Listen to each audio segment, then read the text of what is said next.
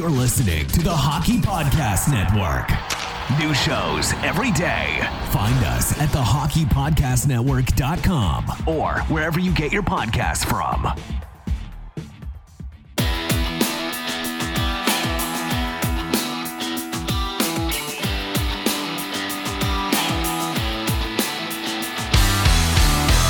Welcome to your Canadiens Connection on Rocket Sports Radio.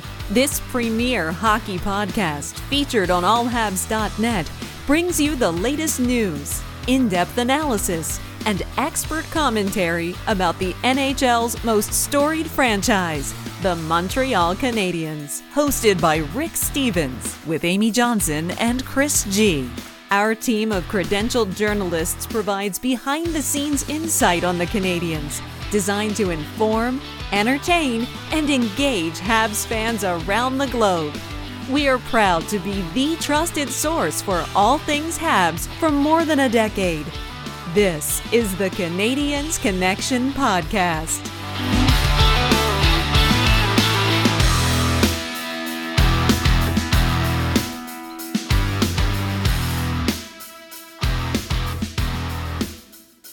Well, hello, everyone. Welcome to the Canadiens Connection podcast here on Rocket Sports Radio, keeping you informed, engaged, and entertained, of course. Uh, welcome. Uh, don't forget, we are a proud affiliate of the Hockey Podcast Network, also sponsored by the fine folks over at DraftKings. So thank you to those two groups and organizations.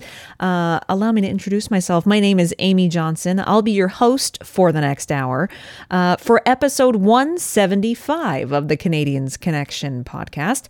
And I'm pleased to be joined in the studio each week by my co host. He's the editor in chief, founder, and president of Rocket Sports. Mr. Rick Stevens. Rick, how are you doing today? Good afternoon. I'm doing fine. How are you? I'm doing all right, thanks. It's a little a little frigid but I'm doing yeah, good. yeah, end of January. I'm all for it. That you know, I, there's plenty of people that complain about the cold. I don't. A, I'm a walking furnace, so it's just naturally feels better for me. But it, I'm I'm a firm believer in four seasons, and winter is supposed to be cold and it's supposed to be snowy. So it's a season. It is. Uh, some places longer than others. That's true. I'm also a big fan of hibernation, and so if if Earth, if the world needs to hibernate for a few months under the cold and the snow, I'm all for it. So, well, the folks in Winnipeg should be experiencing what they call the Bonspiel thaw right now. So it's not, ah. you know, typically gets a little warmer than the minus 20s and 30s that they're used to in January. That doesn't sound fun. It uh, was uh, Celsius, yeah. It was Sorry. eight degrees Fahrenheit here in Pennsylvania this morning, which is very cold for Pennsylvania. So, but not Winnipeg cold. That's true. It's all right though. It's hockey. It's hockey time of year, so it's supposed to be cold. um, we have a good show today. We do. We have a lot to talk about. It's uh, it's it's a new era. It is. Under new management, a new sheriff in town, however you want to describe it. How many cliches did you come up with before yeah, the show today? Exactly. Uh, well, we're going to talk about all of it. We're going to first, uh, happy to say that there's uh, some, Mon- some Montreal games to talk about. Uh, we'll briefly kind of go over those and, and how the Canadiens have been performing since their return to play after their brief uh, postponement after the holidays. Uh, get you updated on the roster. There's been plenty of movement on that front. Roster, injuries, those types of things. Uh, we're going to have a prospect report for you, let you know how the team down in Laval has been performing over the last week, as well as um, some prospect information related to the Olympics Yes, you heard me correctly there. Um, and also want to get you up to speed because this changes all the time. Uh, and so now there is another new updated NHL COVID protocol uh, that has been put out uh, effective after the All Star game. So we'll get you caught up on that so that maybe, maybe we can all keep it straight. It seems to change all the time. Uh, then in our second segment, of course, that's the big topics segment here on Canadiens Connection. And what else would be the focus this week other than the new general manager of the Montreal Canadiens, Kent Hughes? We're going to tell you a little bit about who Kent Hughes is, uh, his experience as a player agent, uh, his his background as far as uh, being from Quebec, uh, and take. Kent Hughes is a Quebecer, haven't you heard? He is a Quebecer. He is He, a he Quebecer. is a Quebecer. Don't let anyone fool you. uh, we're going to take you through uh, the press conference that he had uh, to introduce him as the 18th general manager. We'll bring you some audio from that and our analysis of some of the things that were said in that uh, media availability. And uh, yeah, it's uh, it's going to be a good segment, giving you kind of the ins and outs and all arounds of the new, general manager for the Montreal Canadiens. Before we then head to our third segment, where we let you have your say. Uh, our question of the week, of course, to you fans out there is: Are you happy with the choice of Kent Hughes as the new GM of the Montreal Canadiens? Uh, we invite you to uh, drop us a text or leave us a comment on Twitter or Facebook, uh, and let us know your your feelings behind the choice of Kent Hughes as the new GM. But we'll also in the third segment bring bring you some of those responses we've already gotten uh, since the announcement was made, as well as get you caught up on everything uh, that's happened content wise on all of the Rocket Sports media platforms over the last week, because we don't want you to miss any of that either. So. It's going to be a good show today. Uh, we should also remind you that it's an interactive podcast. Uh, we mentioned if you've got an answer to the to the question of the week that you can certainly hit us up on any of those online platforms. You can also text us though uh, for that or any other reason. You can text us anytime via the Rocket Sports text line at five eight five three Rocket. Again, that's five eight five three Rocket. You can text us any day of the week. Uh, and also, in case you haven't already followed us on social media, you can follow at Habs Connection on Twitter, Facebook, and Instagram. And of course, visit our website, CanadiansConnection.com. Uh, so first, Rick, let's uh, let's talk about uh, what those Habs have done the past week. Uh, they've played three games since the last episode of the Canadiens Connection. Uh, they uh, kicked things off as as they're still in the midst of this of this lengthy road trip. they took a trip to Arizona, so you know it's it's the it's the bottom versus the bottom down there battling it out for who's the worst team in the NHL. Uh, and uh, well, despite the fact that uh, Ryan Poehling coming up big on the power play with a goal, um, still wasn't enough. Uh, Montreal only getting two goals in that game. Arizona with five. Cayden Primeau yanked after the fourth one.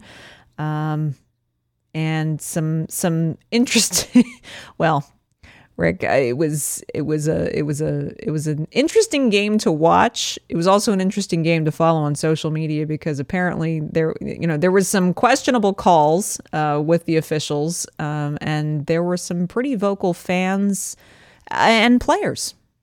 Brendan Gallagher just couldn't hold back. Just couldn't hold back. Was watching the game, had uh, his phone in his hand, and uh, used Twitter to express his Mm-hmm. um, outrage, his impatience, his his uh, uh, disapproval of of the reviews. Um, n- not not the best moment for Brendan Gallagher. uh, he would probably say that, but um, yeah, it was. Listen, it the the battle of of uh, the bottom feeders, as you said. Uh, Arizona had their way with in, in this game. Um, it was uh, taking advantage of, of the Canadiens' um, uh, turnovers and playing their own end. And and Cayden Primeau really really struggled. He he hasn't uh, had an easy time of it. He hasn't been sharp this season. Um, but um, you know his first uh, start after his the COVID pause and and uh, didn't look like he was was quite ready. Um, and uh, it was Sam Montembeault having to come in in the third period um, uh, and and mop up, uh, so to speak. Absolutely. And then uh, Sam Montembeault already scheduled to get the start the following night. It was a back to back Monday Tuesday series. Uh, this start was in Dallas. Um, and this time, the reviews, anytime that there was a review, these this time it went in the way of Montreal. And um, frankly, uh, I think there were plenty of people surprised to see the Habs snap their losing streak and come out on top in this one, five to three over Dallas. Yeah, it was a, a case of, of and and we saw the the uh, reporters um, in Dallas saying uh, the Stars just didn't take this game seriously. They underestimated their opponent. They got behind.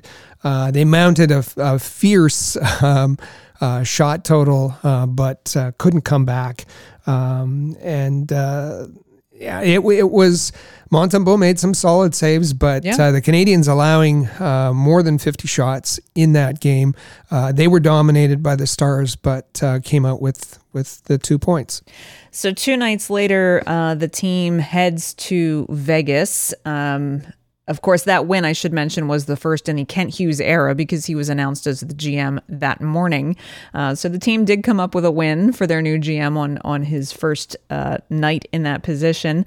Uh, however, uh, two days later, when the team went to Vegas to face the Golden Knights. Jeff Gorton and Kent Hughes also uh, heading out to join them. Kent Hughes watching his new team in person for the first time as the general manager. They didn't come out with the two points in that one. They did get one point. Uh, they managed to get to overtime, which I think again surprised some people.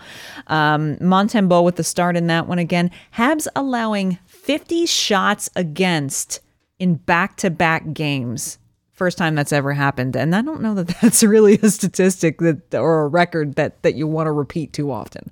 Yeah, I, I think people were, were focused a bit on on Montembeault and and um, but but you know you had to to wonder about the Canadiens who again were completely dominated um, and uh, giving up uh, as you said second uh, 50 shots for the second game in a row has never happened in franchise history. And and and to be completely honest um, the only reason the Canadiens were in this game is because Robin Leonard was awful. He was just Yeah. awful, and that's not just me saying that. Uh, you listen to uh, uh, any of the the beat reporters from uh, Vegas, and they they were wondering if it was an he's playing with an injury or uh, he was slow. He was um, you know on the ice. He didn't wasn't moving very well. Uh, and and the Canadiens didn't have a lot of opportunities, but the ones they did have, uh, they cashed in on and uh, uh, were able to to uh, keep it close and and get the one point. absolutely so did a win against dallas and getting the loser point in vegas did that do anything to budge the canadiens out of the basement well, no. They lost to Arizona, who they're competing for that bottom spot with. Arizona went on and won, won another game, I think, either the next night or two nights later. So the Canadiens are still 32nd in the NHL with a record of 8, 25, and 6. Uh, you know, as they say, there's nowhere to go but up, but I. It's a tall task for them to move up. So, a one one and one week. Um, yeah, didn't didn't uh, budge the standings. Uh, after watching that first game, uh, brand new general manager Kent Hughes said. Uh, was asked, um, "Hey, what did you think of your team? Is there, you know, did you like, did you like what you saw?" And he said, "Listen, we're the 32nd place team in the NHL. Uh, What do you want me to yeah, say? Yeah, basically, what do you want me to say?" Yeah, Uh, he, he said, uh, you know, I liked our compete and I, I, I Yeah, and, yeah, and that sort yeah, of thing. But um, I liked that he he said, "Listen, uh, we're last place, so Yeah, there's no way to pretty that up. No. I mean it is what it is, and and and that's all that there is. Um, so in the midst of all of that, there was a lot of things happening with the roster. Um, you know, you look at you mentioned this before we we went on the air today, Rick, and you look at the injury list, and it's uh, a whole lot more empty than it used to be. The COVID list is a whole lot more empty than it used to be, although Joel, uh, Yoel Armia and Cole Caufield at this point in time are still on the COVID list. Um, However, we did see Josh Anderson, Tyler Toffoli finally get back in the lineup. Uh, Toffoli certainly has uh, made a mark in, in his return. Uh, he's wasting no time putting the puck in the back of the net, which is which is encouraging. That's good to see. That they need a bit of that kind of spark. Uh, Josh Anderson, uh, his return hasn't exactly been as as um, as celebrated, maybe, but there's been some some. Uh, ups and downs for Josh Anderson as he gets his legs back under him. Uh, so those guys are back. Uh, Carey, Interesting uh, bit about Josh Anderson. Yeah. Um, is uh, he left the lineup uh, with his injury and then COVID and whatnot on December 2nd, and he had and he was leading the team with seven goals. He was still tied uh, for the lead in goals when he returned uh, about six weeks later, and he's added to that. He he picked up a goal the other night, but um, but that that just kind of not a good to show, yeah, what, how uh, difficult scoring goals has been for the Montreal Canadiens. It has. Uh, now, of course, uh, the, the big. We all know how much uh, everyone is missing Shea Weber on the back end, and even further on the back end, everyone's mi- been missing Carey Price this season. Uh, there was some hope that maybe in December he maybe he'd be getting close. Uh, now, Rick, it's it's. I even when when this news came out, I even I sent you a message and said, "Is Carey Price going to even play this season?" Because uh, it's it's now been announced that due to uh, the shutdowns of all team activities and Brossard and the sports complex and not being able to do doctor's appointments face to face and so forth, uh, Carey Price has essentially had to restart his rehabilitation of his knee. Uh, so he's uh, it's it's kind of gone backwards a little bit as he's restarting. It's slow going. Uh, so we're not going to see Carey Price on the ice anytime soon. No, that's right. And this is the second time it's kind of been restarted because he, you know, he took that um, uh, 30 days in in the um, as part of the, the NHL player assistance program um, and wasn't rehabbing his knee or didn't have contact or, or wasn't able to condition during that time. And then again, as you just said, um, during the pause, uh, didn't have access to to facilities, didn't have access to the to the medical personnel. Um, so we're starting again. That may be frustrating uh, for fans, but I'm sure it's just as frustrating or more for Carey Price. Absolutely. Um, and uh, we just wish, as we have from the get go, uh, we just wish Carey uh, a smooth recovery. Um, patience seems to be the key here, uh, and um, unfortunately, his his patience, fans' patience, the team's patience, everything's going to be tested, uh, as it looks like his absence will be extended a little longer than had been anticipated. Uh, before I get to the part of the the roster update where we talk about uh, personnel moving to Laval, I just want to stay on the the goaltender uh, topic here. There was news, of course, then this week. Jake Allen comes back uh, and manages to get injured uh, in the first period of a game uh, that he plays in you had reported last week that he had gone back to Montreal for reevaluation. Well, now the news has officially come out. At first, it was he'll he'll miss a week until we know more. Now it's confirmed. Uh, Jake Allen's going to miss about eight weeks um, after getting injured in in that uh, Boston game. So the, basically, up to roughly the trade deadline, uh, two months, Jake Allen will be out. So it's going to be the Montembeault and Primeau show for for a while going forward. The brand new transparency um, for the Montreal Canadiens with a new VP of Communications has changed nothing. Uh, we just know that it's a lower body injury, nothing more than that. Jake Allen had an MRI, and uh, yes, we don't know what, how he injured, what he injured uh, in that uh, first period in Boston on the very first goal that he gave up, and then stayed in for a second. But it was clear that. Uh, uh, he wasn't able to continue.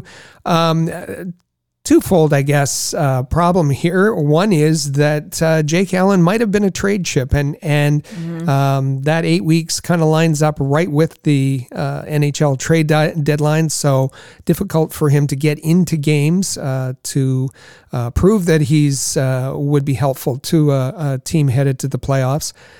so that kind of removes a, a, a trade chip, I expect. Um, and yes, it puts uh, more pressure on Montembeault and Cayden Primeau. Absolutely. Uh, we'll see.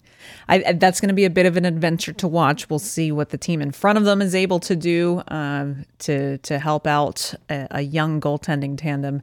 Uh, and and let's acknowledge that Montembeault is playing as well as he can play. He's an AHL uh, caliber goaltender um, who's had some really good success. Um, Eric Raymond is is helping him, has has uh, been working with him a lot, mm-hmm. uh, an awful lot, and and he's he's confident. He's playing uh, as well as he can play and, and kind of re- resurrecting his, his game. I'll just remind you of Antti Niemi, who um, was awful. Uh, coming from the Florida Panthers, there's that a tie, a coincidence. Um, and uh, Antti Niemi was was awful, and uh, Stefan Waite was able to resurrect his game, and uh, he finished the Canadian season uh, back in 2017 18 and, and looked okay. And um, all of us were saying, okay, you dodged a bullet. You got through this season. Please don't re-sign Antti Niemi and uh, the fan pressure. Oh, Antti Niemi, Antti Niemi. Mm-hmm. He was re-signed and he was awful again the next year. Um, and we know what what happened there. So uh, enjoy en, enjoy the nickname. Enjoy what he's doing. Enjoy, but but he's. Uh, don't don't set your yeah, sights too let's, high. Let's let's be careful. That's uh, right. There's a lot of players with the the Montreal Canadiens right now that we can enjoy and be entertained by.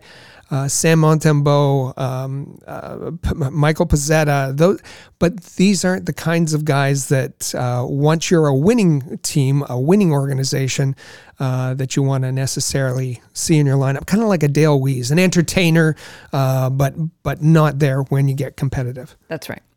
Uh, so as I as I promised, uh, then there were some uh, personnel and names moving back to Laval as more guys get healthy, come off the COVID list, come off the injury list. We're seeing uh, Laval get uh, reinforcements sent back down there. Uh, two of those, Alex Belzile, Raphael Harvey Pinard, they came off of the Canadiens COVID list and went back to Laval. They've They've both been back in game action, back in the AHL. Uh, Jesse Ylönen, uh, also sent down to Laval from the taxi squad. I will say this: uh, this is a move that I, I know Jesse Ylönen needs to play a lot of games, uh, but I'd like this was one I would like to see stay in the Canadiens roster uh, just for some extended NHL time. But that's another conversation for another day. Uh, and also, here's a name for you Joel Teasdale, activated off of IR, sent to Laval. He has been skating with the team. Uh, it is possible. Not confirmed yet, but it is possible, according to JF Houle, uh, that he may see his first game action of the season uh, at the end of next week when Laval travels to Texas to take on the Stars. We'll see one of two players who was on season opening IR, the other being Josh Brook. So it's nice to see uh, Teasdale um, get through that. He was it was um, when they when first diagnosed, it was it was hopeful that he'd be uh, available by Christmas. It's taken a little bit longer, um, but uh, looks to be on the way to getting back in the lineup now. He is. Uh, so we'll we'll keep you uh, apprised of that, of course, over at the Press Zone and AHLReport.com, and we'll talk about that a little bit more in a few minutes. Uh, first, though, more uh, roster news. Jonathan Drouin made his way back into headlines uh, in the game against Dallas uh, when uh, things were getting a little chippy. It's funny. I even I even commented on this watching that game. Um, things things got particularly nasty between these two teams, between the Dallas Stars and the Montreal Canadiens in this game. Um, and and that might surprise some people because they don't play each other all that often to have kind of some bitter rivalry or anything. This season is the first season that the Dallas's AHL affiliate, the Texas Stars, have played against the Laval Rocket. And the first two games of, of their uh, series against each other in this season, it was nasty as anything. I mean, there were fights galore. There was just nastiness. It's it's almost like there's just for some reason this this this competitiveness, this this chippiness with these two organizations against one another. Well, uh, I guess Jonathan Drouin had had about enough of it. Tyler Seguin gives him a, a bit of a, a, a shove uh, right off the face off. Uh, Jonathan Drouin responds with a couple of cross checks to the back of Tyler Seguin's head and neck. Uh, fortunately for him, doesn't get a, a, suspension, but he does earn himself a five minute major, a game misconduct, and ended up getting fined five thousand dollars for it. Um, Rick, I, it's wasn't exactly a great look, uh, and I was particularly I was actually surprised that he didn't get a suspension out of that, or at least a hearing. Yeah, Habs fans are are uh, have liked to say they haven't got any breaks uh, from uh, player safety or or the war room in uh, Toronto. Uh, they got a break here. Um, Jonathan Drouin was fortunate to get off without a suspension on this because it was it was ugly. Uh, a player who's down. It was one thing cross checking him, but then being down on the ice and giving him a couple more shots. That was right in the neck. Yeah, that was that was pretty ugly. So. And if roles had been reversed and it had been Seguin doing that to Drouin, all of Montreal would have revolted. Um, yeah, it's. Uh, I didn't like the play. I didn't like Drouin's reaction, and um, I didn't like the NHL not discouraging. And and you could like tell, um, you know, Jonathan Drouin's best friend in the world uh, is Dominic Ducharme. Uh, and Dom had nothing after the game. Uh, he basically said, he basically said, well, Seguin started it. Yeah. I mean, and when you're down to that, To as that. far as defending uh, your your favorite son, you know that he was out of line. Yeah. Um, now we are rapidly approaching February. If you thought that February you were going to kick your feet back and enjoy watching the Winter Olympics in whatever shape they managed to put them on in uh, in Beijing, well, guess what, Habs fans? That's not going to be the case. Uh, the NHL finally released their new schedule to make up for all of the postponements that have been happening league wide. And uh, Rick, it's gonna it's gonna start being a very busy, very busy schedule that looks a lot more like last season's condensed schedule uh, to round out the rest of this season. Yeah, just a reminder that um, the Canadiens moved uh, many of their games uh, from uh, the Bell Center in January. Uh, Geoff Molson was very concerned about not getting his $2.3 million per game uh, home revenue because the Quebec government has said no fans. Um, and uh, so wanted to uh, move those games, move some of them on the road, uh, relocate some of them to that those three weeks in February.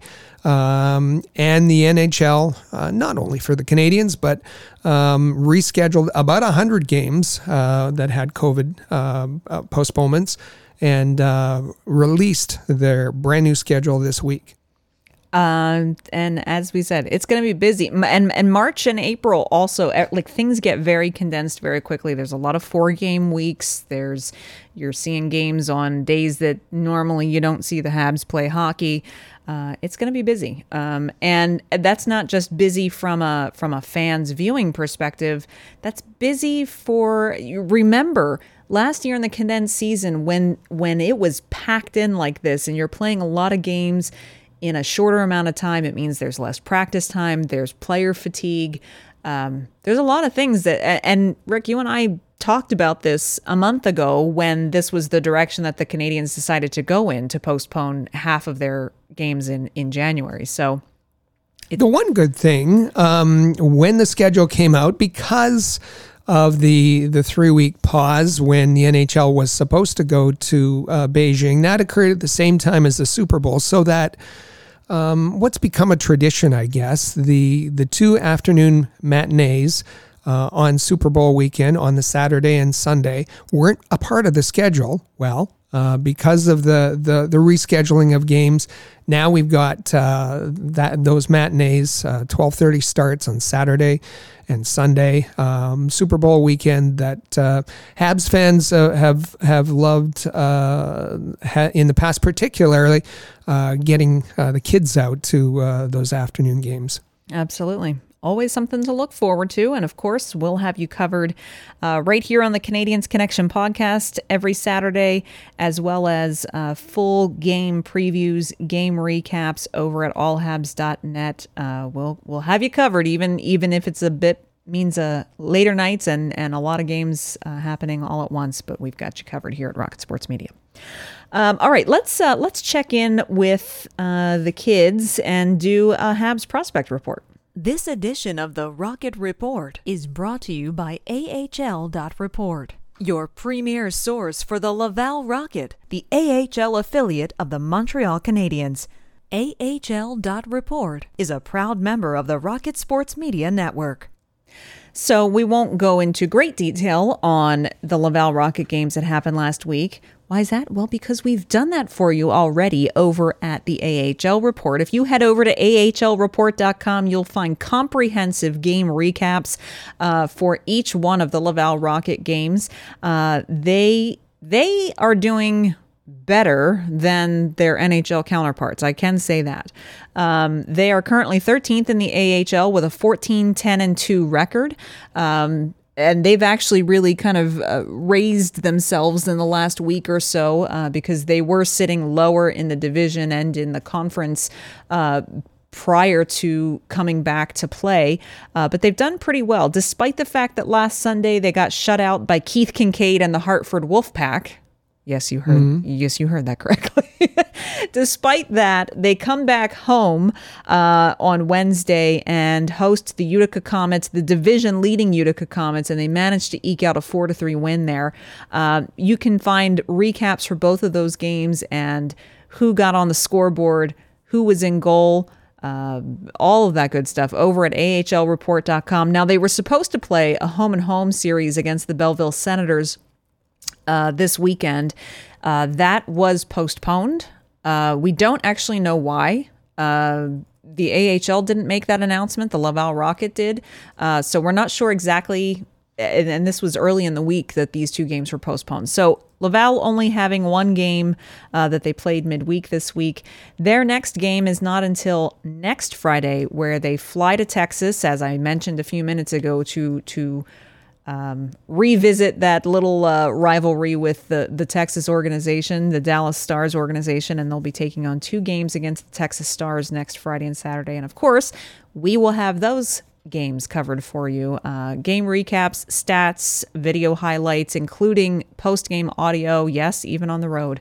Uh, over there at ahlreport.com and follow along at the AHL Report on Twitter. We have live in game tweets and updates uh, for every game, so you can follow along there if it happens to be the same time that a Habs game's going on that you're watching. So don't miss a minute.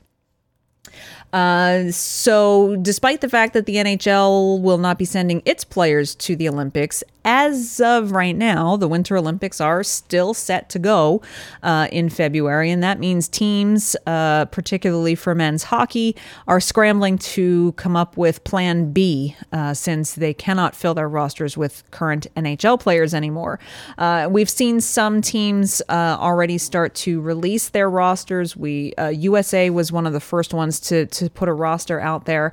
Um, the Denmark team has been announced. And, uh, Sean Farrell, uh, Habs Sean pros- Farrell, yep. prospect, uh, part of Team USA. That's right.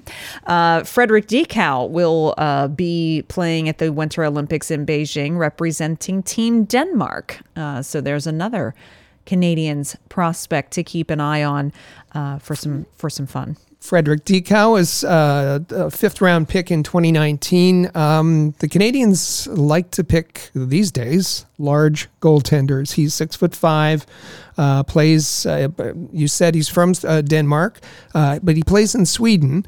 Uh, and he's had a, a, great record so far in the Allsvenskan um, League 14 6 and 0, 930 save percentage, 220 goals against. So, um, and, and, as I say, he he six foot five. We we think of um, Jakub Dobes, uh, another Canadiens prospect uh, playing in Ohio's six four. Joe Vrbetic playing with the North Bay Battalion. Mm-hmm. Uh, he's six six. Um, so uh, Cayden Primeau is not the only uh, Canadiens goaltending prospect, uh, and you'll be able to see one of them at uh, during the Olympics. And speaking of the Allsvenska. Team Sweden announcing their roster this week as well. Some familiar names for Habs. There's plenty of familiar names uh, on on the overall roster, but particularly for Habs fans, I'm excited to see uh, a few of these guys because names like Jacob de la Rose, made it to Team Sweden yet again. Remember when he uh, was captaining Team Sweden in the World Juniors years and years ago? Yeah, that's the first time we covered him.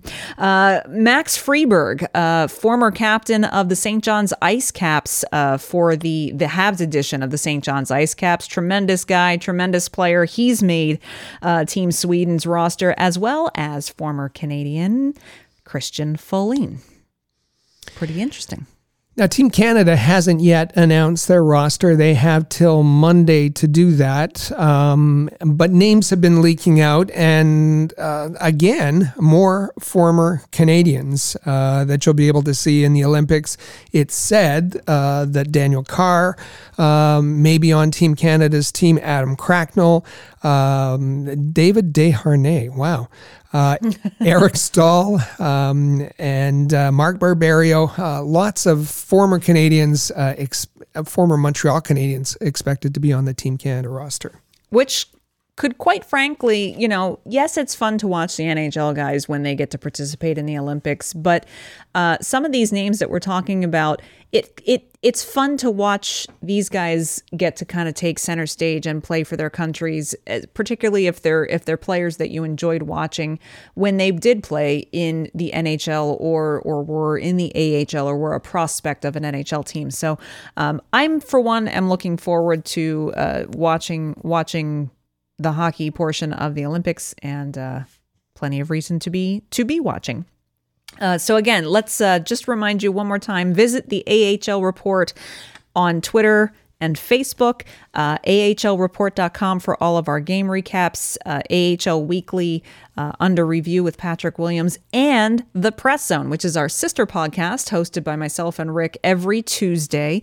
Uh, this coming Tuesday, if you are not subscribed to The Press Zone already, head over to thepresszone.fm and make sure you're subscribed. We've got a great show for you on Tuesday.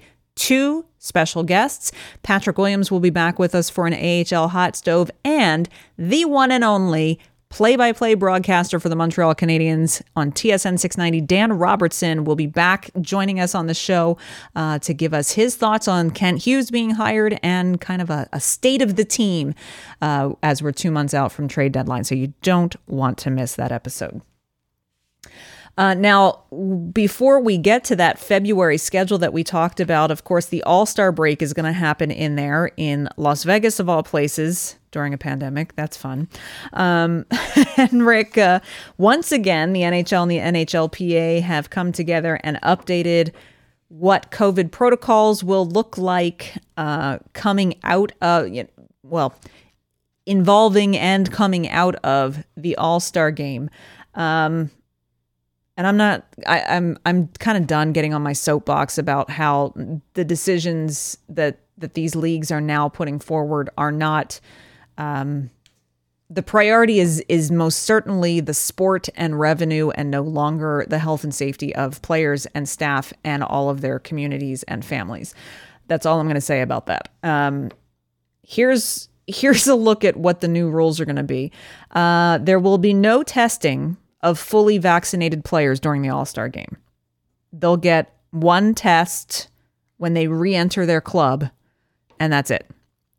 But not, they're not going to be testing them during the All Star game. Um, league wide, there will then be no testing of asymptomatic players. So, yes, this is following the NBA, the NFL, um, and could very well mean that someone could be contagious with COVID and just not displaying any symptoms and be on the bench and in hotels and on the ice. There it is. Uh, Rick, you you always you've you've enjoyed this one that the post-COVID quote unquote testing holiday will remain at 90 days. This uh, d- just explain a little bit what that means. I, I, I like the, the, the, phrase testing um, holiday. holiday. You have yeah. a holiday from yeah. being tested. If you've had COVID, um, anyone who's been diagnosed and part of the COVID protocol then won't be tested for a period of three months. Um, doesn't go, it, it's arbitrary, of course, doesn't follow medical science, of course. Uh, as uh, we've seen players, we've seen um, uh, many people being able to get COVID, different strains of it, um, more than once. Um, so th- this is you know what happens in Vegas stays in Vegas, kind of uh, to the extreme and and beyond. Uh, that um, that that these measures are being uh, radically uh, relaxed uh, to the extreme, uh, so that the the NHL can get through the season. As you said, they're they're not the only sports league that are, are flouting medical science. Um, others are too. Um, I, you know, some fans have had enough. Uh, and uh, and certainly the owners want to get through, the players want to get through. They've been complaining about uh, being tested um, and being on protocol. So uh, it's going to be uh, a bit of a free for all for the next uh, few months uh, until uh, they can get through the regular season. And as I said, it's it's not only the players being able to spread this; it's spreading to their families, to their children, uh, their children, to, to to other children, to, to people in the hotels, to people on the planes, in the buses, uh, in the restaurants. Um, so it's it's it's a decision. Um, and they're not stopping there. Uh, they're going to meet one more time before the end of the month to, they say, further re- relax uh, COVID restrictions. It's funny. It's it's the one instance where really uh, what happens in Vegas is not going to stay in Vegas. Mm. I'll be here all week. Try the veal. All right, we're going to take a quick break uh, while I sit here and crack myself up with more bad jokes. Uh, and in the meantime, you get to hear from our sponsors over at DraftKings. They have a special. Uh, enticement and promo code and and uh, incentive for new users to sign up with the divisional round of the NFL playoffs happening this weekend. So we're going to take a quick break. Um, Coming up next is our big topic. Of course, don't forget, we're going to cover the Kent Hughes hiring from top to bottom and give you uh, some audio, some analysis, lots to discuss. Uh, before then, we get to our final segment where we talk, tackle that question of the week. So, in the meantime, here's the fine folks over at DraftKings. Stay with us. This is the Canadiens Connection podcast on Rocket Sports Radio. We're on to the divisional round of the NFL playoffs, and DraftKings Sportsbook, an official sports betting partner of the NFL, is celebrating with a huge odds boost for new customers. Counting down to Super Bowl 56, new customers can get 56 to 1 odds on any team. Bet just $5 and get 280 in free bets if your team wins. Now, if Sportsbook isn't available in your state yet, you can still get in on the action of the divisional round. Everyone can play for huge cash prizes with DraftKings daily fantasy football contests. DraftKings is giving all new customers a free shot at millions of dollars in total prizes with their first deposit. Download the DraftKings Sportsbook app now, use promo code THPN, and get 56 to 1 odds on any NFL team. Bet just $5 and win 280 in free bets if your team wins. That's promo code THPN for 56 to 1 odds at DraftKings Sportsbook, an official sports betting partner of the NFL. Must be 21 or older, New Jersey, Indiana, or Pennsylvania only. New customers only. Minimum $5 deposit and $1 wager required. One per customer. Restrictions apply. See DraftKings.com slash sportsbook for details. Gambling problem? Call 1-800-GAMBLER.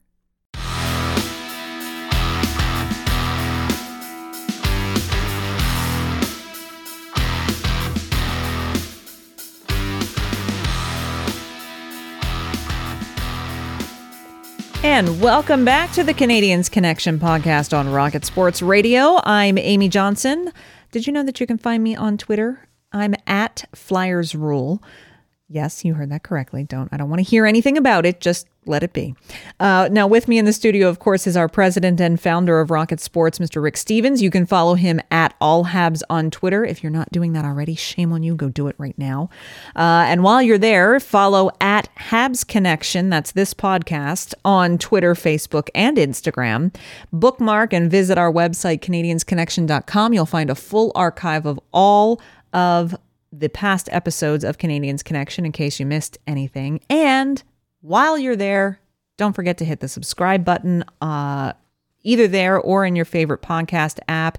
And hey, if that app happens to be Apple Podcasts or Spotify, you now have the ability to rate our podcast. And we would be ever so grateful if you would just take two seconds, give us that five star rating, help bump us up in the algorithm, and make sure that other hockey fans and Habs fans around the world can find us as well as we grow this tremendous community.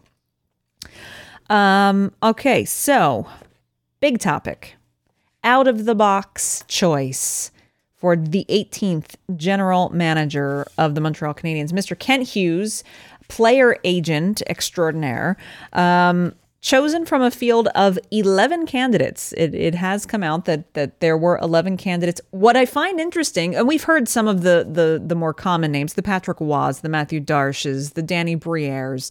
Um, what I find interesting, Rick, is is the 10, including Kent Hughes, 10 of the 11 candidates are publicly known.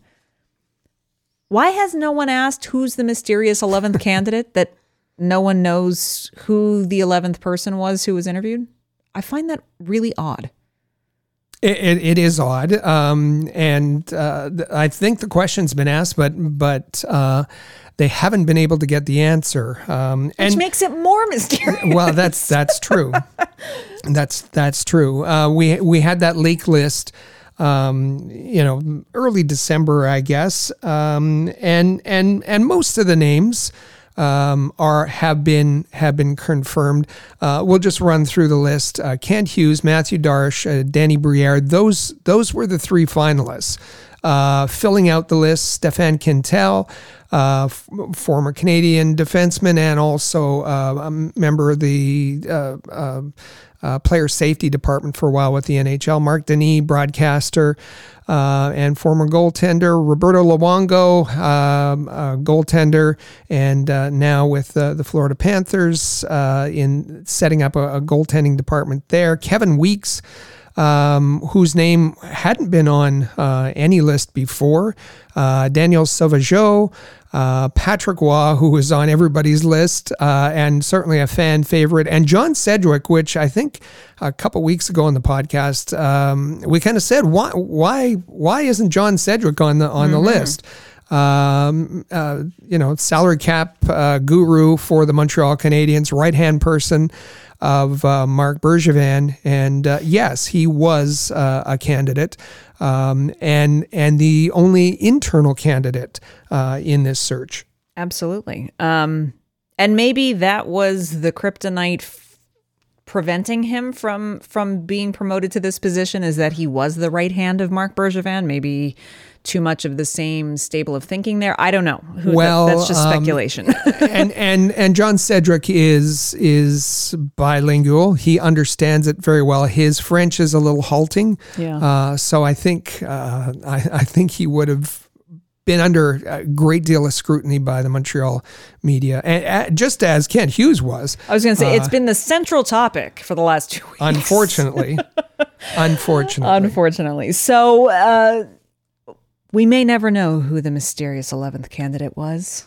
uh, but uh, you mentioned the language situation. Let's get that right out of the way. It's it's silly. It's very silly. Uh, it's absolutely silly. Um, we know that that um, uh, the, the demand by Geoff Molson was that there be uh, um, only bilingual candidates on the list, which eliminated a huge portion of the qualified uh, candidates. Um, and and we saw even that list that I mentioned. There's there's very very little experience, and certainly no GM uh, no person with GM experience on the list. Experience just isn't there. Jeff Gorton is is going to be expected to to provide that, um, and and so that that all this this focus on language, as I said, Geoff Molson said the person must be bilingual. Um, so once once folks on- once that box was checked, then we heard um, media, we heard fans saying, "Yeah, but that's not good enough. We don't want one of those uh, Franco Ontarians like uh, Claude, Claude Julien. Julien, We want yeah. someone who's from Quebec." Um, so we check another box with Kent Hughes. Yeah, he's he's bilingual. Yes, he's from Montreal, uh, raised in Beaconsfield, and then and then um, the the the xenophobia stuff started coming out. The bigotry started coming out, uh, where folks said, "Well, listen, um, he's got a an anglophone name. Uh, Yeah. We we can't." And and and so there was actual conversations on on social media from the Montreal media saying, "What is a Quebecer? Uh, a Quebecer can't be a person with an anglophone name. A Quebecer can't be a person who speaks English better than he he speaks uh, French." Uh, it started to get into very dark uh, discussions and. Um, uh, listen, ridiculous. It, it very silly. Kent Hughes uh, is a Quebecer. Um, you know, he he's bilingual. His French is is very good. Um, you heard Francois Gagnon say uh, listen, his fr- uh, French is way better than my English, and I'm on TSN, so uh, I'm on English TV. Um, you had a, another, apparently, uh, uh, Montreal reporter, francophone reporter, crack a joke in while he was giving while uh, Kent Hughes was giving his statement saying his French is way better than Marc Bergevin's, um, which uh, brought some laughter. Um, but it, it, it, shouldn't be a dissent. You know what is Quebecer? Um, it's it's it's not a very good. Does he know? Does he know what a CEGEP is? Yes. Does is is he speak Franglish sometimes? Yes. Uh, does does he put up a, a, tempo in his driveway in the wintertime uh, to protect? You know, all of these. What, kind of measures are you going to? Silly measures are you going to apply? Of course, he's a Quebecer, and we had an internal discussion in in uh, our RSM team, and we have uh, folks who um, have either are are new to Quebec. Uh, and and have have embraced the, the city and the culture and the, the language. We have some who were born in, in Quebec, and uh, and it was interesting the discussion where um, yes, I, I consider myself, and one of our team members said, yeah, I, I consider myself a, a Canadian, and I'm proud to say that out loud. I, I consider myself a Quebecer, but I don't know if I dare say that out loud. Um, because I emigrated here when I was three years old. it's which is ridiculous. It's silly. Of silly. course, you're a Quebecer. Of course, of course, of course. Um, and and you know, for some, it's never going to be enough. And I, uh, sadly, um, you know, it, for some, it's not about hockey. It's it's about a whole political um, discussion, and and uh, it just gets into very ugly territory, as I said several times. And and um, certainly, Kent Hughes meets meets all of the, the the bars that are set for him, except by the bigots who who wouldn't do who wouldn't ever accept him. And all of that noise, ex, extraneous to what Kent Hughes is there to do, and Kent Hughes is not there to be a Quebecer, Kent Hughes is there to be the GM of the Montreal Canadiens and try, try, try to get this organization back into Stanley Cup contention for real. Um, it's just, it's all of that conversation had completely diluted uh, the real meat of the matter here for the last two weeks, uh, including the the dilution. That there was secondary dilution because people wanted to debate until they were blue in the face as to whether or not Jeff Gorton hired this guy simply because they were buddies. Yeah, just before we get to that, and, and that's an important point, but I just want to say that um, I was really, really, really disappointed in Geoff Molson. Um, yeah. Geoff Molson, uh, rather than stand up uh, for values of Quebec, rather than and and bilingualism can be one of those. Um, he he caved to those extremists. Um, Geoff Molson didn't utter a word of English uh, in his opening statement. Nope. Typically, typically, uh, his opening statement should have been in French and in English. You have uh, fan base around the world that is split relatively evenly in English and French. He completely neglected his uh, English fans, and that's sad. Uh, he spoke only in French. He didn't utter a word of English till 25 minutes into the press conference. Um, and then came uh, Kent Hughes' statement. It was entirely in French. Now, uh, we're not blaming Kent Hughes here because apparently there was some sort of mix up uh, where uh, Kent Hughes was cut off before he could read his English statement. Um, if you believe that. But uh, then in, on social media, uh, the Montreal Canadiens put out um, you know, one of those uh, uh, handheld taken on a phone. Uh, I'm speaking directly to you, Habs fans, a 21 second clip, uh, and they put it out in uh, from their uh, from with a, a, French quote tweet and and and an English one.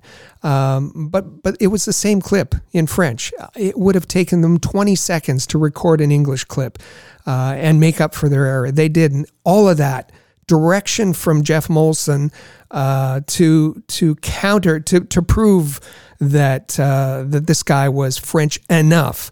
Um, and in, do, in doing so, in catering to this this fringe element, um, neglected uh, half of their fan base, which is really, really, really sad. Neglected and alienated. Yeah. Um, you know, I'm I'm I'm a I'm a sports journalist now, so I don't consider myself a fan of the of the, of the Montreal Canadiens.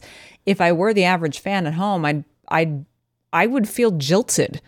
Uh, like, well, and and there were people, there were, as you say, there were two tweets, as the Canadiens usually do, uh, one in French, one in English.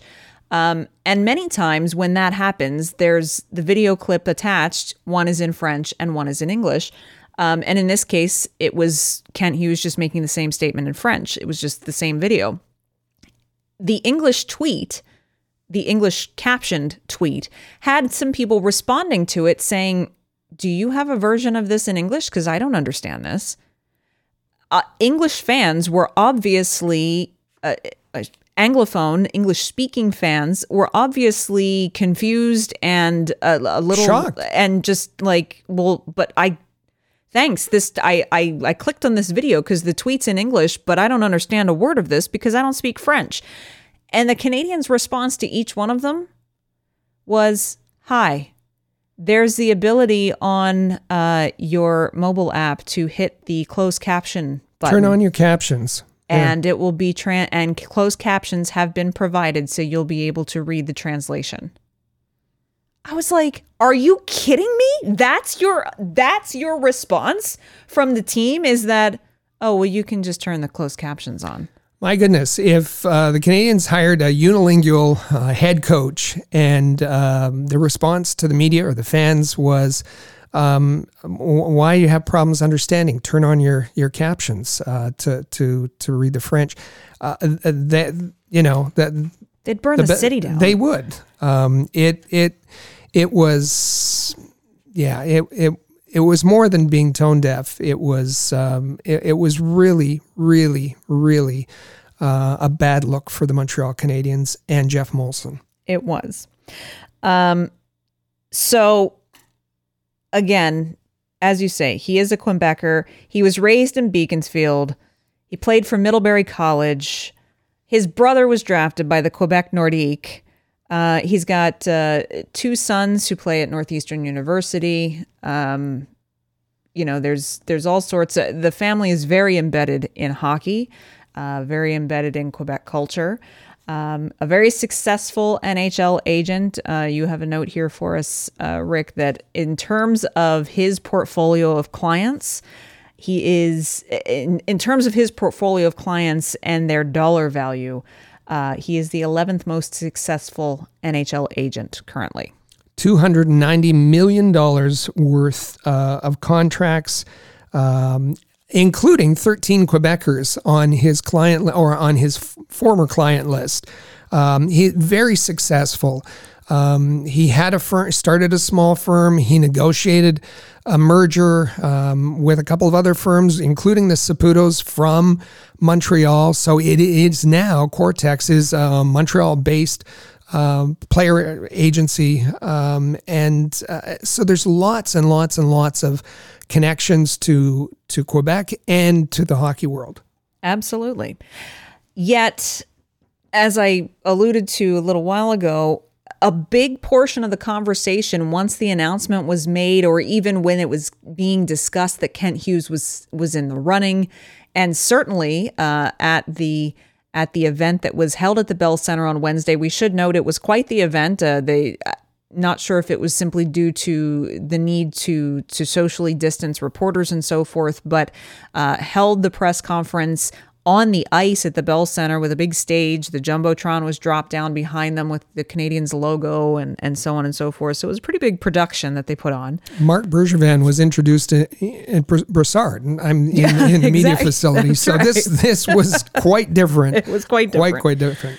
Uh, but but I, as I mentioned, there was the there was the French language dilution of what should have been the focus, and then the other thing that seemed to be a primary thing of focus instead of is Kent Hughes how, why is Kent Hughes qualified and what is he going to do to turn this organization around was this notion that Jeff Gorton and Kent Hughes were were just really chummy and that this was a hire just to keep uh, to keep friends in the old boys club. Um, Jeff Gorton was asked it a couple of times.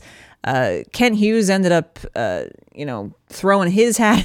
like Rick, I just it's it felt like from every direction the focus was on things that were completely not what this hirings announcement was supposed to be about. It was the media uh, driving this, uh, saying, We figured this out. We don't even have to talk to him. We don't even have to listen to his answers. We figured this out.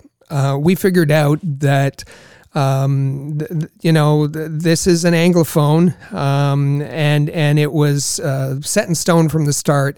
All of the the candidates that uh, were were brought in, uh, those eleven candidates, were just kind of window dressing and and uh, to make us happy.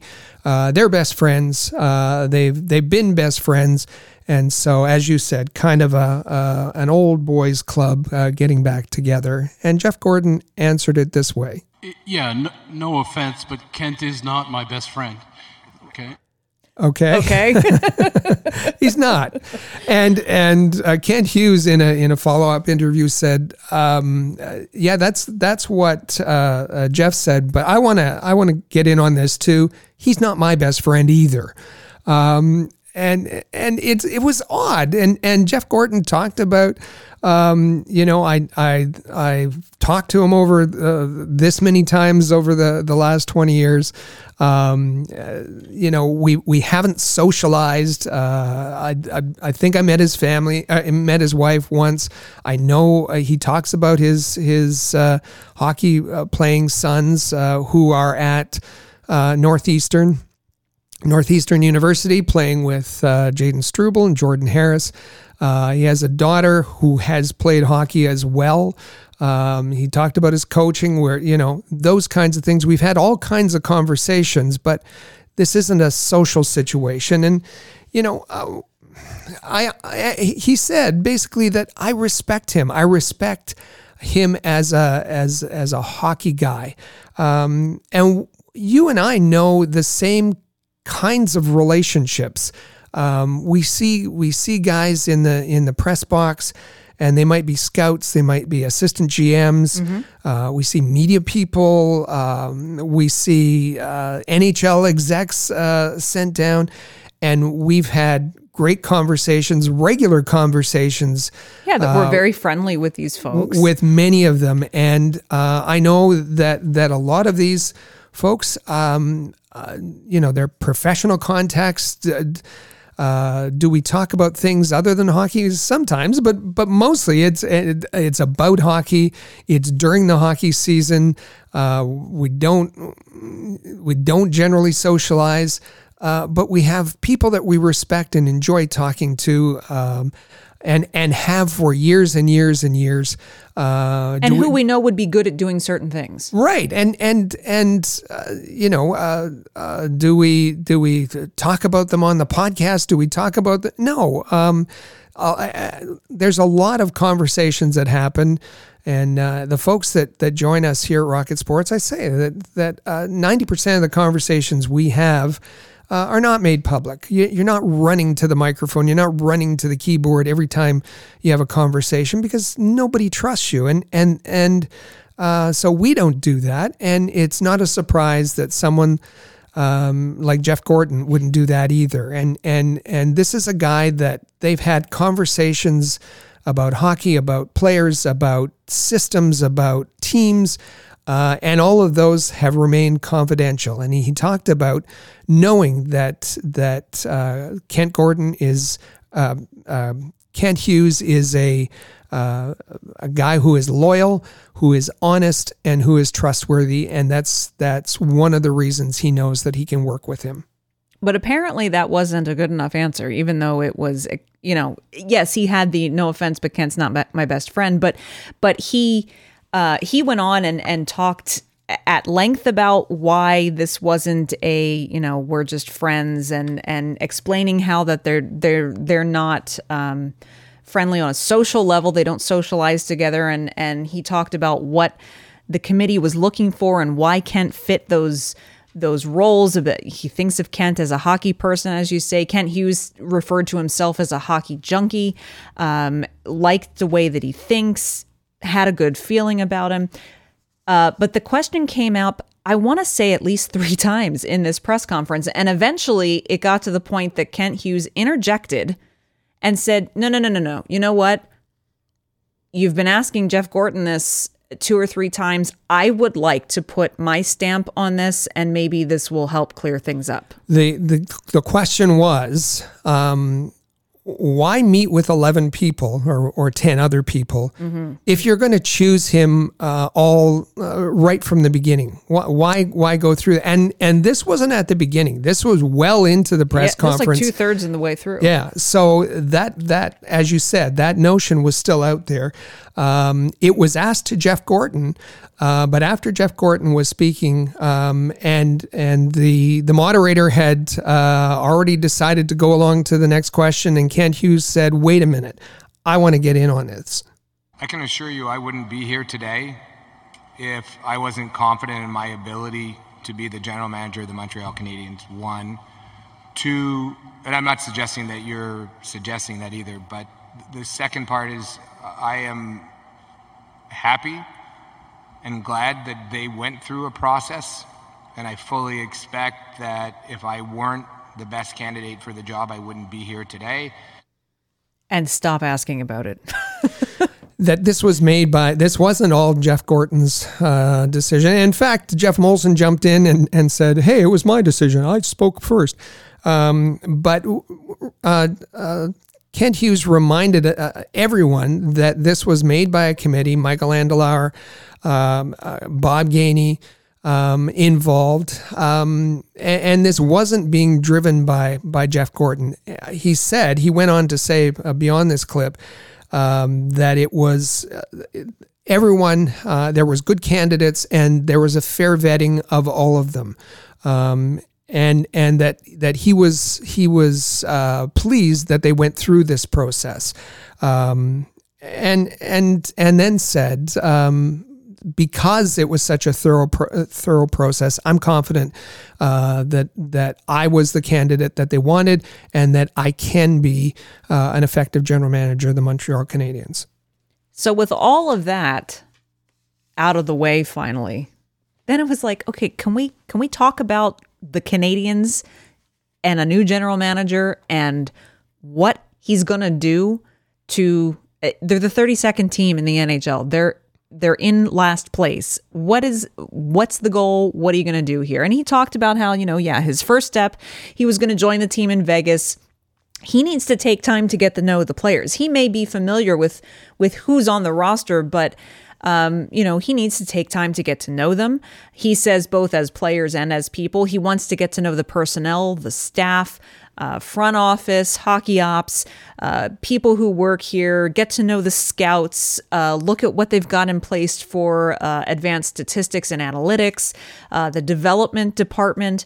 Um, and he said, you know, we've also got to get ready for the trade deadline, which is in two months. So, there's a lot for Kent Hughes on his plate to jump in at this at this stage in the game.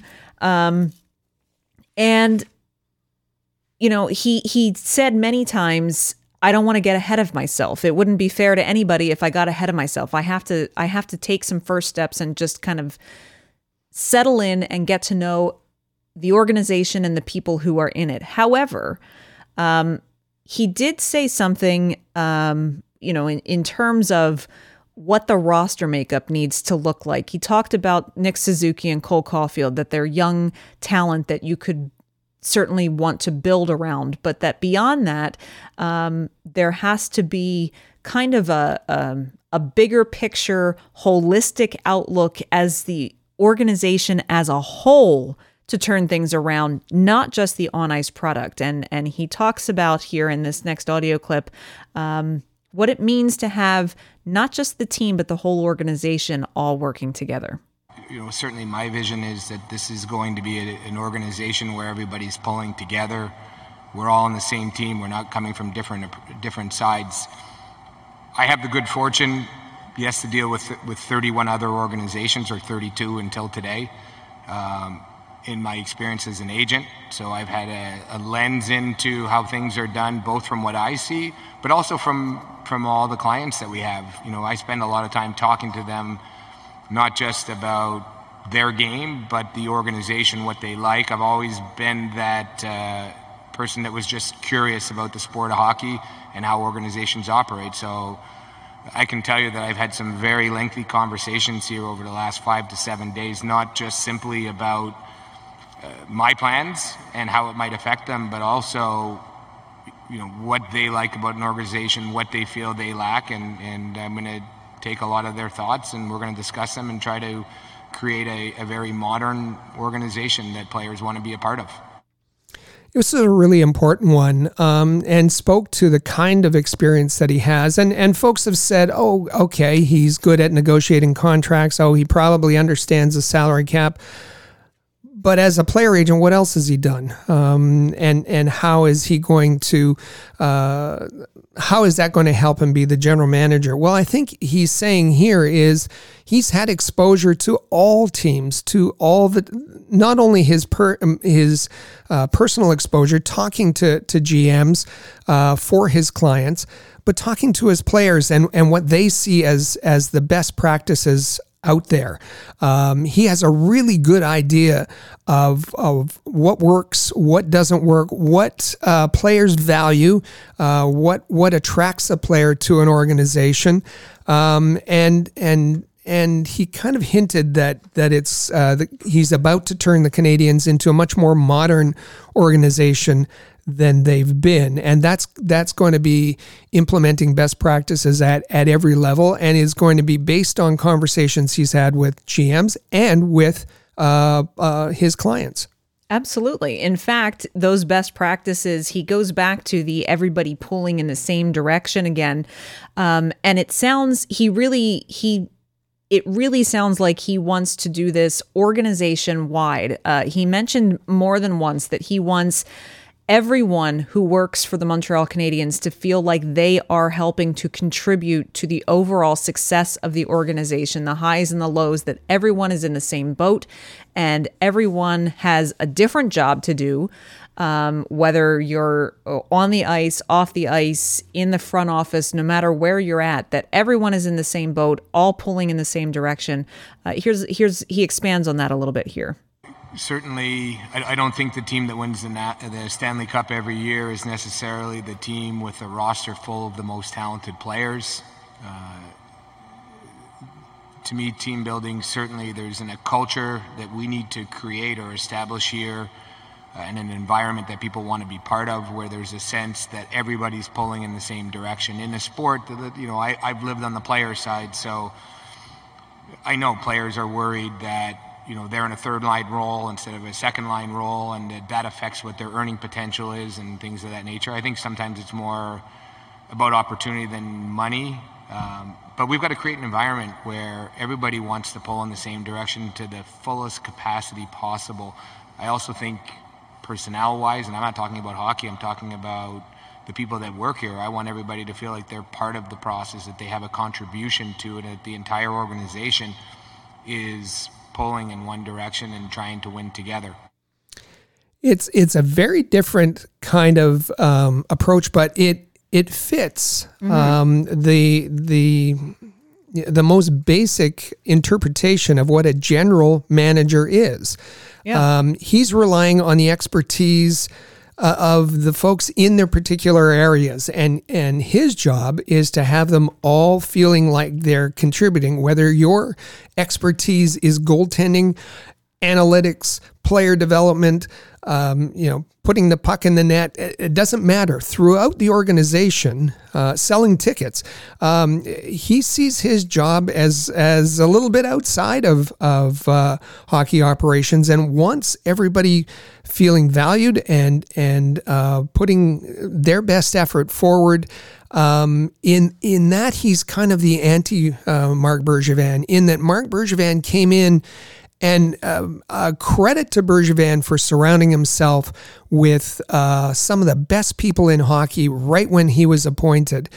And then uh, shame on Marc Bergevin for not listening to them for about six years uh, and going his own way and, and thinking that he and Geoff Molson were the smartest people in the room. And the two of them uh, were, were uh, joined at the hip uh, and making their own decisions, but not listening to all the good hockey people uh, that they had in the organization. And some of them ended up saying, "Oh, okay, I'm I'm I'm not being listened to. I might as well go somewhere else."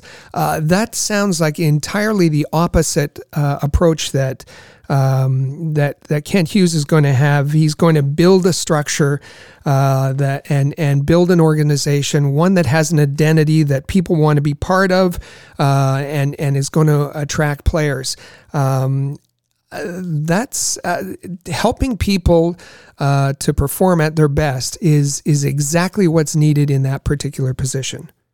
One thing that he discussed or or was asked about and and and discussed uh, in this press conference that I do want to hit on uh, before before we end this segment.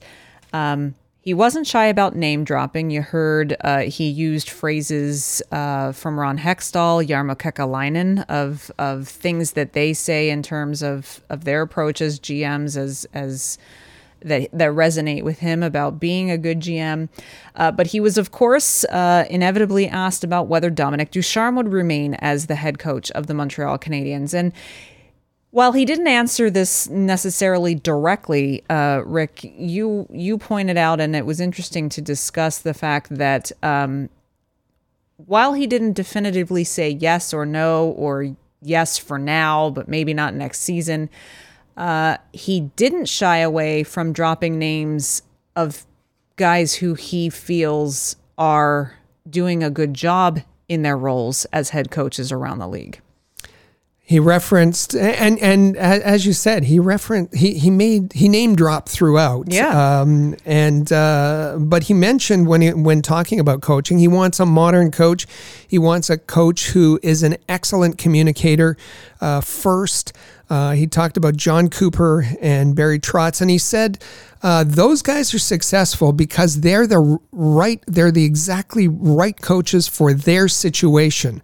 Not necessarily that they would be successful anywhere they went, but that they are exactly the right coach for their um, situation yeah. for their teams. And um, you know, folks are talking about uh, that. Uh, you know, when he was asked what kind of uh, brand of hockey, what kind of uh, team uh, would he like to put together? He said, well, one that plays fast, uh, uh possession and, and, and his possession hockey builds offense, defensively responsible. But I, I think everybody says that. Mm-hmm. Uh, and so folks were trying to make connections to uh, to Dominic Ducharme. Um, and, and, and I think that um, that the whole communication we know that Dom Ducharme is is a poor communicator. Mm-hmm. Uh, not and, and, I'm not talking about English. I'm talking about French. I'm just talking about being a person who's able to communicate and connect with people. He hasn't done that with his players.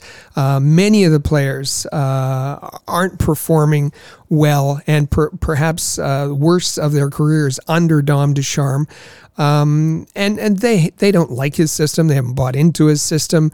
Uh, they they complain about it. Um, uh, some very openly. Um, and and I think it's that communication aspect and and the fit uh, that that's going to make Dom Ducharme uh, have a tough sell making his case as as the head coach of the Montreal Canadiens. I don't think that he necessarily fits that modern style uh, that uh, that Kent Hughes is is looking for. Um, but of course, you know, uh, folks are are expecting that there's going to be all right now. Let's trade Ben Chiarot. Let's trade. let's let's get ready. Let's bring in a new. And and Jeff Gorton uh, said, you know. Uh, a lot of this, let's let's take let's be patient. Um, uh, you know, Kent Hughes wants to know what he has 1st mm-hmm. and he mm-hmm. doesn't. Um, he he freely admitted that um, prior to the the first outreach, he didn't really pay any special attention to the Montreal Canadiens or their situation. It was focused on where his clients were, um, and uh, and and and those teams primarily. Uh, so he's got to find out uh, what's what's what they have. Um, if there's players that that are just underperforming um, because of uh, you know coaching or or you know injuries or those kinds of situation, he wants to figure out with Jeff Gorton uh, the the the, the, what they have and and and the, and then we'll able to be, be able to uh, formulate a plan going forward. Now, what complicates that is that there's just two months to the trade deadline. Uh, Jeff Gorton has received trade calls already. Uh, surprisingly, Kent Hughes said uh, people have been phoning to congratulate him, congratulate him, but there's been outreach from teams uh, proposing trades already. Uh, but they're going to be patient. Um, you look at Bill Guerin. Bill Guerin, uh, I think Minnesota. We can watch Minnesota uh, as a potential model. Um, Kent Hughes very close to Bill Guerin uh, and and uh, and used Bill Guerin uh, Bill Guerin's advice when this uh, this outreach was made uh, to him, and and it took Bill Guerin better part of a year be, before he started. Um, you know, getting rid of some bad contracts and buying out people, making some controversial decisions um, and and now has got his team on track. You look at Bill Zito, uh, another player agent. Uh, who's been very effective, but took us uh, took a bit of time uh, before he got the Florida Panthers uh, on on the road. So this is going to take patience, um, but these these guys, Kent Hughes um, and Jeff Gorton, are going to try to uh, get this this this thing turned around. But but Canadiens fans are going to have to be patient. It isn't simply that, okay, now it's set up, we'll get rid of a bunch of bad contracts, uh, yeah. we'll, we'll draft uh, Shane Wright, and everything will be fine next year. It's, it's going to be a, a few years of pain uh, before the Canadiens are whatever they're going to call this, as as Kent Hughes says, he doesn't want a label, whether it's a retool, a rebuild, or reconstruct. Uh, to him, labels aren't important, and that's probably uh, a good thing. And and the other part of it is there are positions uh, that are are going to be filled um, in the organization. An assistant general manager, uh, uh, director of, of amateur scouting, scouting. Mm-hmm. Uh, those kinds of things. Jeff Gorton said those aren't the kind of people um, that uh, that teams will let you talk to when there's a draft coming up. Right. Um, so so those are those are off season moves, um, and and again, patience is going to be required on behalf of uh, Habs fans, and and you don't want him making uh, knee jerk decisions. Uh, again, I think pretty instructive. He quoted. Uh, Ron Hextall saying this is typically a business where people get themselves in trouble buying high and selling low, and you don't want to you don't want to do that. That's right. Um, I I I would say that uh, Dom Ducharme will at least be the coach through the end of this season. Mm-hmm. Um, I think that they're going to focus right now two months to the trade deadline. I think that the two months will be spent now starting to fill in some of those positions you talked about, as well as getting to know the team and the organization and determining what pieces they can move and what they need to do to target the trade deadline. Post trade deadline, I think it's going to be evaluating the development process and getting uh, the scouting department shored up in time for the draft. Uh, and taking a look at at how players are respond. You know, what's the roster that we have to work with into the off season? Who's who's going into free agency? uh, those types of things. And then, yes, in the off season, then you start to maybe make some changes. Will Dom Ducharme be behind the bench in the fall? I don't know. Um, but I think he'll be there at least through the end of this season. Look how Kent Hughes handled that press conference. He was very composed. Uh, he was very patient with with some yeah. of the questions he was very confident. Um, that's maybe an indication of, of how he's going to act going forward. I think so too. Uh, it'll be fun to watch, that is for sure. And uh, with the trade deadline really just around the corner, I will be. I, that's going to be, I think, the first big glimpse that we have of of what kind of GM the Habs now have in the front office, and uh, we'll all be looking forward to that for sure. All right, we're going to take our final break here on the Canadiens Connection podcast. Um, up next, we're going to let you have your say. We're going to read your replies to our question of the week. Don't forget, it's Are you happy with the choice of Kent Hughes as the 18th general manager of the Montreal Canadiens? You can drop a reply on Twitter, on Facebook, at Habs Connection. Hit us up on the Rocket text line at 5853 Rocket. Uh, let us know what you think.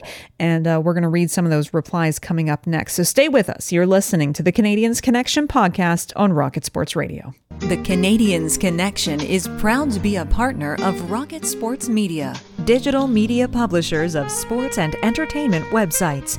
Their mission is to build a worldwide network of sports fans who are informed, engaged, entertained, and connected. Learn more about RSM, its team, and its portfolio of brands at rocketsportsmedia.com.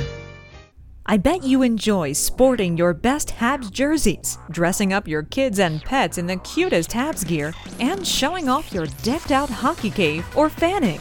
Well, don't just show your friends, show your Habs. The team at All Habs wants you to boast your finest pictures for our global network of Montreal Canadiens fans. Include the hashtag ShowYourHabs when posting your fan photos on Twitter, Facebook, or Instagram. Then log on to showyourhabs.com to see your entries, along with photos and posts from Habs fans all over the world. A proud member of the Rocket Sports Media Network. If you're a business owner looking for the perfect platform to reach a targeted audience of customers, Rocket Sports Media is the solution. Our global hockey community provides unmatched social media reach to an attentive demographic of sports and entertainment fans. We can provide visibility to your company, helping you to engage and leverage this prime group of potential clientele. In addition, we also offer sponsorship opportunities for fan events and featured areas of website content, giving you name and logo recognition. Visit rocketsportsmedia.com to contact us regarding this unique marketing opportunity. For the most trusted source of news, analysis, and features about the Montreal Canadiens, their affiliates, and their prospects, log in to allhabs.net, your year round resource for anything Habs related. That's allhabs.net.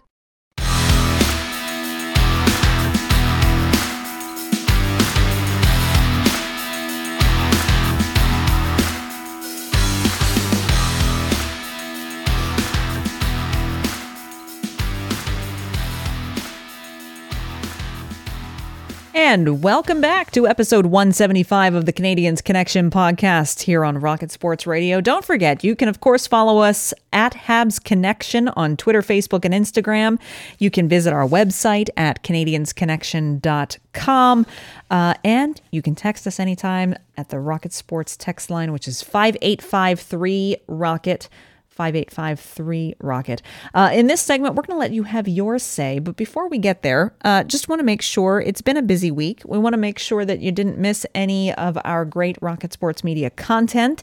Uh, of course, you want to be sure you've bookmarked allhabs.net. That is our flagship publication on the internet.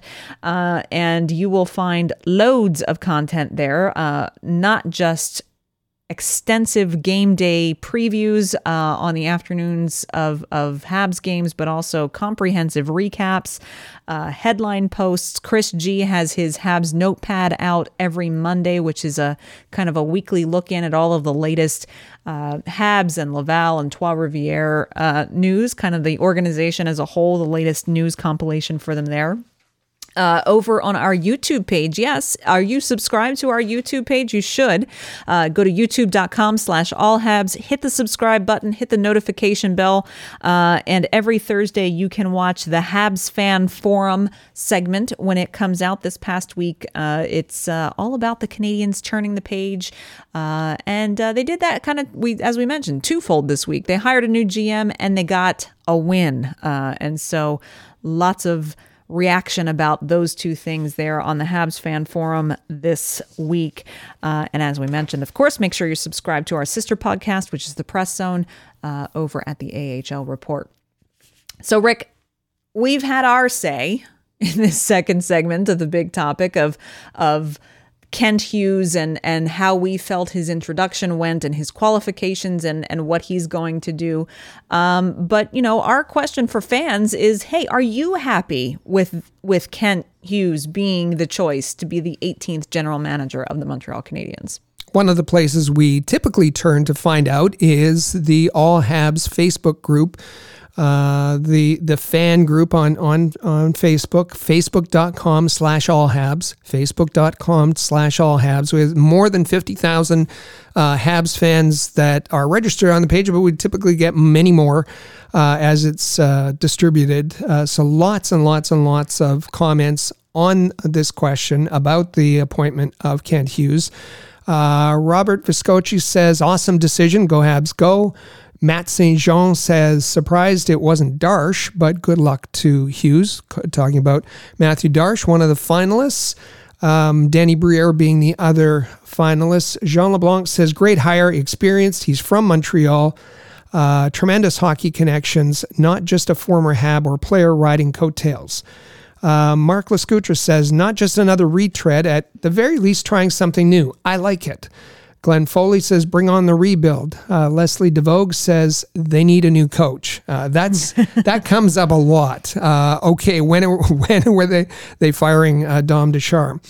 Uh, Ken Tomalti says better than having Roy in there. Um, on this, on the question, there are folks that are vehemently opposed to Patrick Roy. They know what a train wreck it would be, or there's those who say, you know, Patrick Roy, amazing player. Why not? Uh, why didn't um, uh, he get hired? And of course, Patrick Roy was not part of the um, the three finalists. Um, Jeff Galenzi says he'll be good. He's an agent, so he knows how to negotiate contracts. He'll work well with Gorton. Um, Sherman Bragg says uh, he'll uh, Hughes will hand, handle all the interviews. Gorton will run the team. Uh, that's a bit simplistic. Mm, I, yeah. I, I, Kent Hughes isn't going to sit I didn't around. get that impression. no, and and wait for somebody else to make the decisions for him. He's going to be a full partner. Interesting, very interesting. I thought in one of the interviews he did uh, since his appointment, he said the division of powers were never discussed. And and remember, this was this has been a debate for um, ever since uh, Geoff Molson said had had uh, appointed uh, Jeff Gorton and and said that Jeff Gorton as VP of Hockey Operations will be. Um, will uh, report to me, as will the new GM. And everybody said, How is that going to work? How is that going to work? And um, uh, Kent Hughes said, This this discussion about the division of powers, who's going to do what, who's going to report to whom, wasn't ever addressed in the interview, and I didn't ask about it, which I found fascinating. Yeah. Um, and and he used the analogy of of uh, of his own marriage, actually. Um, he said, You put two people together to sort it out. Before we got to the altar, my wife and I didn't sit down and, and dis- discuss who was going to take care of what. That's right. Um, that he expects that it isn't going to be a division of, of the duties, although that's going to happen because they each have their own expertise. Uh, but he says he prefers uh, that they'll work through important issues together, and uh, he knows that that Jeff Gorton respects him, and he has great respect uh, for the experience, the GM uh, experience that Jeff Gorton already has. Well, I you know I think it, it comes to no surprise that the reactions from fans are all over the board, um, mm-hmm. but they're fascinating. We want to hear more of them, uh, and just because you're listening to this podcast right now and hearing some of the initial reactions doesn't mean you can't throw your voice into the into the ring as well. So remember, head over to the Facebook page, uh, facebook.com slash allhabs, uh, and uh, head over to Twitter uh, at Habs Connection on Twitter or directly at allhabs, uh, or hit us up on that Rocket Sports text line 5853 Rocket. We want to hear what you feel. What are your feelings about Kent Hughes? uh, hiring. Um, good, bad, indifferent. Uh, you love him, you hate him, you, you're not sure about it, uh, what you're hoping he's going to do. We'd love to hear what you think about your new general manager of the Montreal Canadiens for sure. And if you have something that that uh, is going to take a longer response, there's also uh, send us an email info Well, at yeah. allhabs.net. People still do that? They do. I still do Lots, yeah. info at allhabs.net. I still do that. Um, and uh, while you're doing that, in between, you can be looking forward to some games for the Montreal Canadiens coming up uh, this week, starting with Saturday night as they continue their road trip. They've got two more games on this road trip uh, Saturday night in Colorado, and then Monday night, another Monday night game uh, in Minnesota, taking on the Wild before they return home to the Bell Center finally uh, to uh, welcome Anaheim uh, to come on in. So, three games on the schedule for next week. Again, don't forget, allhabs.net will have full game previews and recaps uh, on game day for each one of those games. You don't want to miss those. And of course, uh, we'll be back again next Saturday with another great episode of the Canadiens Connection podcast. I will not be in the co host chair for that one. Chris G will be occupying this seat next week with you. Um, and uh, it'll be a lot of fun. Thanks for being here this week. So much news to cover. Did a great job and and uh, really appreciate you hosting. always love coming in and co-hosting with you uh, and uh, looking forward to the next time and looking forward to uh, listening to you and chris next week and so we're hoping that you'll be tuning in for that as well. We thank you so much for for tuning in and and listening along, and uh, we will see you back here again next Saturday for another excellent episode of the Canadiens Connection podcast, right here on Rocket Sports Radio. Click subscribe so you never miss an episode of Canadiens Connection. Visit allhabs.net for breaking news about the Montreal Canadiens.